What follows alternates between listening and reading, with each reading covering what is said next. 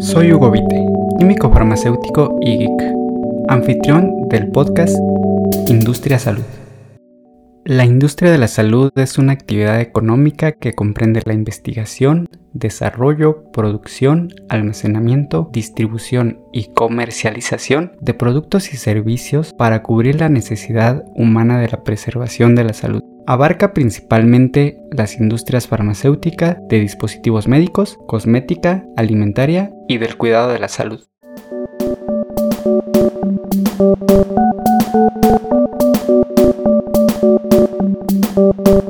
Industria Salud, un podcast para presentar y discutir las noticias, historias y cambios más interesantes que ocurren en la industria de la salud.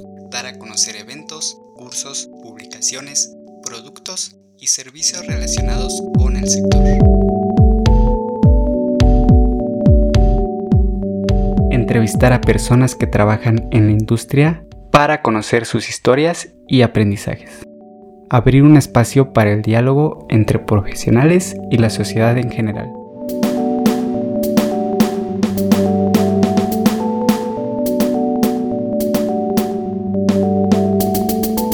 Hago este podcast porque diariamente surge una gran cantidad de noticias acerca de los avances y cambios tecnológicos, políticos, económicos, legales y regulatorios en la industria de la salud. También porque tengo el deseo de abrir el panorama a los profesionales dentro y fuera de esta actividad económica tan compleja. Y finalmente porque me gustaría dar a conocer las historias de las personas que trabajan dentro de esta industria, conociendo su lado humano, motivaciones, pero sobre todo abrir un canal para compartir sus conocimientos y aprendizajes adquiridos durante su trayectoria. Bienvenido. Noticias. El 8 de noviembre del año pasado, la consultora ProClinical publicó en su blog un artículo listando las 10 compañías farmacéuticas con mayores ganancias en 2019. El top 10 de las farmacéuticas más grandes es el siguiente. En el lugar 10 aparece la biofarmacéutica estadounidense Amgen, formalmente Applied Molecular Generics Inc., con una utilidad de 23.4 mil millones de dólares. En el noveno lugar se encuentra la multinacional de origen francés Sanofi, con una ganancia reportada de 25.7 mil millones de dólares. La octava posición es para la farmacéutica, también estadounidense, Bristol Myers Squibb, con ganancias de 26.1 mil millones de dólares. El séptimo lugar es para la japonesa Takeda, la farmacéutica más grande de Asia, que tuvo un notable crecimiento del 57% en sus ganancias, llegando a 26.1 mil millones de dólares.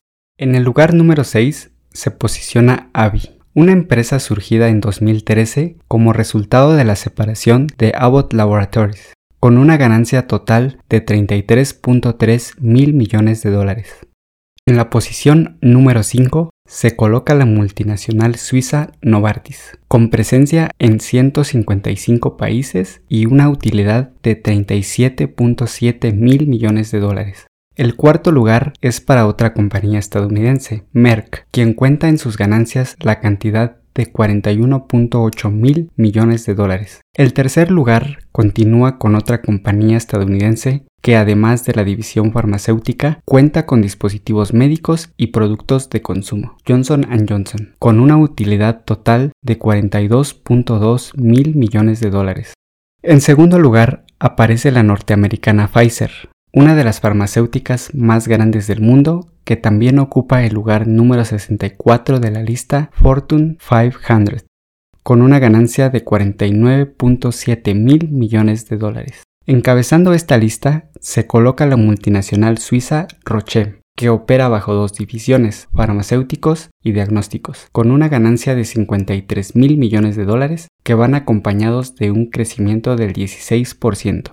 Es importante mencionar que la metodología utilizada por el autor de esta lista se basa en los resultados financieros de acceso público que aparecen en las páginas de investors de cada compañía, o bien se pueden encontrar en fuentes oficiales del gobierno. Existen otros artículos reportando diferentes posiciones y cifras para las ganancias. Sin embargo, para entender las diferencias que habría entre estas listas, tendríamos que analizar los métodos empleados en cada una de las investigaciones. De cualquier forma, esta lista analizada nos da una buena idea de las compañías más importantes en la industria de la salud.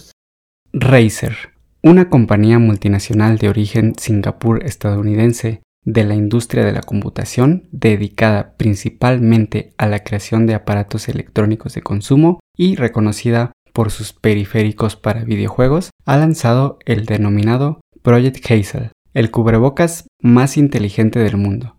Aunque se trata de un prototipo que aún no está en fabricación, el producto consiste en lo siguiente. Un respirador KN95 de grado quirúrgico con filtro reemplazable Ventilación activa, es decir, un ventilador electrónico que regula el flujo de aire y ayuda a eliminar el CO2 producido durante la respiración. Un estuche para recargar la batería del producto que cuenta con una luz ultravioleta en su interior para realizar un proceso de autoesterilización mientras se recarga la batería. Se mencionan además las siguientes ventajas de utilizar este producto. Es un cubrebocas de plástico transparente que además se ilumina en interiores con poca luz. Cuenta con ampliación de voz mediante un micrófono y altavoz para una comunicación más clara. Es cómodo y seguro debido a sus bordes y cintas ajustables elaboradas de silicón. Es un producto sustentable debido a la durabilidad de sus materiales, sus filtros reemplazables, su batería recargable y su función autoesterilizante, lo cual minimizaría la generación de residuos en comparación con la utilización de cubrebocas plásticos de un solo uso. La noticia anterior se liga con la siguiente. La organización Ocean Asia estimó que 1.56 mil millones de cubrebocas entraron al ambiente marino en 2020 como resultado del uso masivo de cubrebocas plásticos de un solo uso para ayudar a prevenir la diseminación del virus SARS-CoV-2. Los cubrebocas son mayormente fabricados con polipropileno u otros polímeros difíciles de degradar y permanecen en el medio ambiente por décadas. Estos compuestos dan lugar a la formación de microplásticos que son ingeridos por animales marinos y finalmente llegan a los seres humanos mediante su consumo. Además, existen estudios que demuestran la presencia de microplásticos en placenta. La utilización de cubrebocas de un solo uso se ha vuelto un tema controvertido en países o ciudades que han prohibido utilizar productos plásticos de un solo uso como bolsas, recipientes y utensilios. La situación empeora con el uso de cubrebocas más complejos como los KN95, respiradores que tienen un mayor volumen de materiales en comparación con cubrebocas plisados. Publicación. Se publica en la prestigiosa revista Nature un artículo titulado Alertas tempranas de brotes de COVID-19 en redes sociales. El abstract de este reporte nos indica que se analizaron los datos de Twitter para descubrir señales de alerta temprana de brotes de COVID-19 en Europa durante la temporada de invierno 2019-2020, antes de que se hicieran los primeros anuncios públicos de infección en fuentes locales. Se muestra evidencia de que surgieron niveles inesperados de preocupación por los casos de neumonía en varios países europeos, la denuncia de irregularidades provino principalmente de las regiones geográficas que evidentemente resultaron ser el punto clave de las infecciones. Estos hallazgos apuntan a la urgencia de establecer un sistema de vigilancia digital integrado en el que las redes sociales puedan ayudar a geolocalizar cadenas de contagio que de otra manera proliferarían casi por completo sin ser detectadas. Se trata de un artículo de libre acceso, al igual que otras publicaciones relacionadas con COVID-19. Cursos. Durante la pandemia ha aumentado la oferta y la demanda de las capacitaciones en línea en todas las áreas. La de la salud no es la excepción. A continuación describo tres cursos que pueden ser de su interés. Número 1. Curso taller online titulado Armado de dossier para dispositivos médicos en México. organizado por Profarma Soluciones Integrales e impartido por Adriana Martínez Martínez los días 22 y 24 de febrero y 1 y 3 de marzo en un horario de 18 a 21 horas, en horario central de México. El costo de esta capacitación oscila entre 4.060 hasta 5.220 pesos mexicanos por un total de 12 horas. Número 2. Curso online titulado Estabilidad de medicamento de acuerdo con la NOM 073 y normas internacionales, organizado por Consufarma e impartido por Pedro S. Valdés, los días 16 y 17 de febrero de 9 a 17 horas, en horario central de México. El costo de esta capacitación es de 7.540 pesos mexicanos por un total de 14 horas. Número 3 curso online titulado Cadena Fría, organizado por April Resolve e impartido por Areli Leal, el día 11 de febrero de 9 a 15 horas en la hora central de México. El costo de esta capacitación oscila entre 1.950 y 4.200 pesos mexicanos, por un total de 6 horas de capacitación.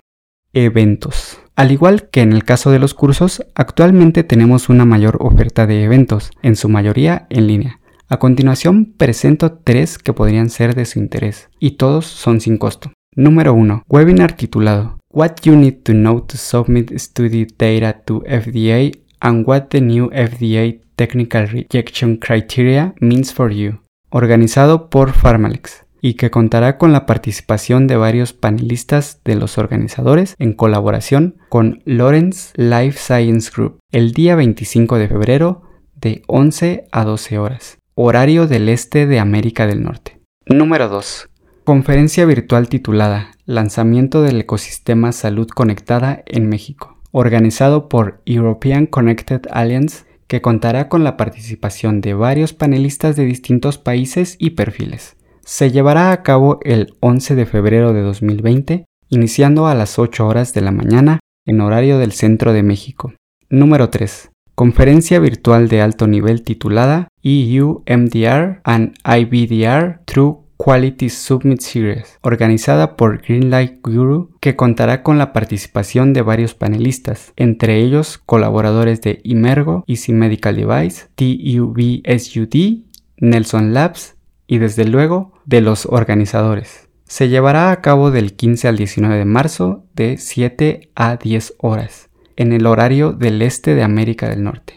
Historia. El día de hoy analizaremos brevemente la historia de BioNTech, una compañía farmacéutica para muchas personas desconocida hasta el año pasado, cuando, en conjunto con la gigante Pfizer, desarrolló una de las vacunas anti-SARS-CoV-2, BioNTech, acrónimo de Biopharmaceutical New Technologies y formalmente BioNTech SE es una compañía biotecnológica alemana establecida en la ciudad de Mainz. Fue fundada en 2008 con la finalidad de desarrollar y fabricar inmunoterapias activas mediante un enfoque específico para el tratamiento de enfermedades de cada paciente. BioNTech desarrolla candidatos farmacéuticos con base en mRNA para su uso en inmunoterapias contra el cáncer, como vacunas contra enfermedades infecciosas y como terapias de reemplazo de proteínas para enfermedades raras. También desarrolla terapia celular, anticuerpos novedosos y moléculas pequeñas inmunomoduladoras como opciones de tratamiento para cáncer. En 2020, BioNTech desarrolló en conjunto con Pfizer la vacuna de RNA denominada BNT162b2 para prevenir COVID-19. Esta vacuna actualmente reporta un 95% de efectividad para proporcionar respuesta inmune en los pacientes administrados. Off topic. Tomado de la página de Forbes en español la siguiente nota. Luego de su lanzamiento en Estados Unidos, Starlink, el Internet de alta velocidad de Elon Musk, ya se alista para empezar a ofrecer su servicio en México. Será a finales de 2021 cuando los usuarios del país puedan utilizarlo. A partir de ahora, en la página de internet de Starlink, las personas en México ya pueden hacer un preregistro, el cual les permitirá estar en una lista de espera para cuando se despliegue en el país puesto que se dará prioridad a quienes se hayan inscrito primero. El Internet de Elon Musk se brinda gracias a los cientos de satélites que SpaceX ha lanzado al espacio, con ello ofrece velocidades de conexión de 50 a 150 megabytes por segundo, con baja latencia de 20 a 40 milisegundos. Aunque algunos usuarios en Estados Unidos han reportado a través de redes sociales que han registrado velocidades de banda ancha superiores a los 200 megabits por segundo.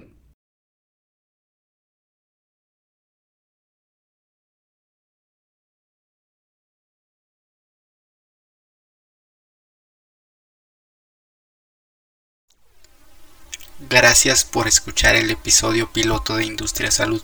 Los dejo con el soundtrack del podcast titulado Industry 2021 1.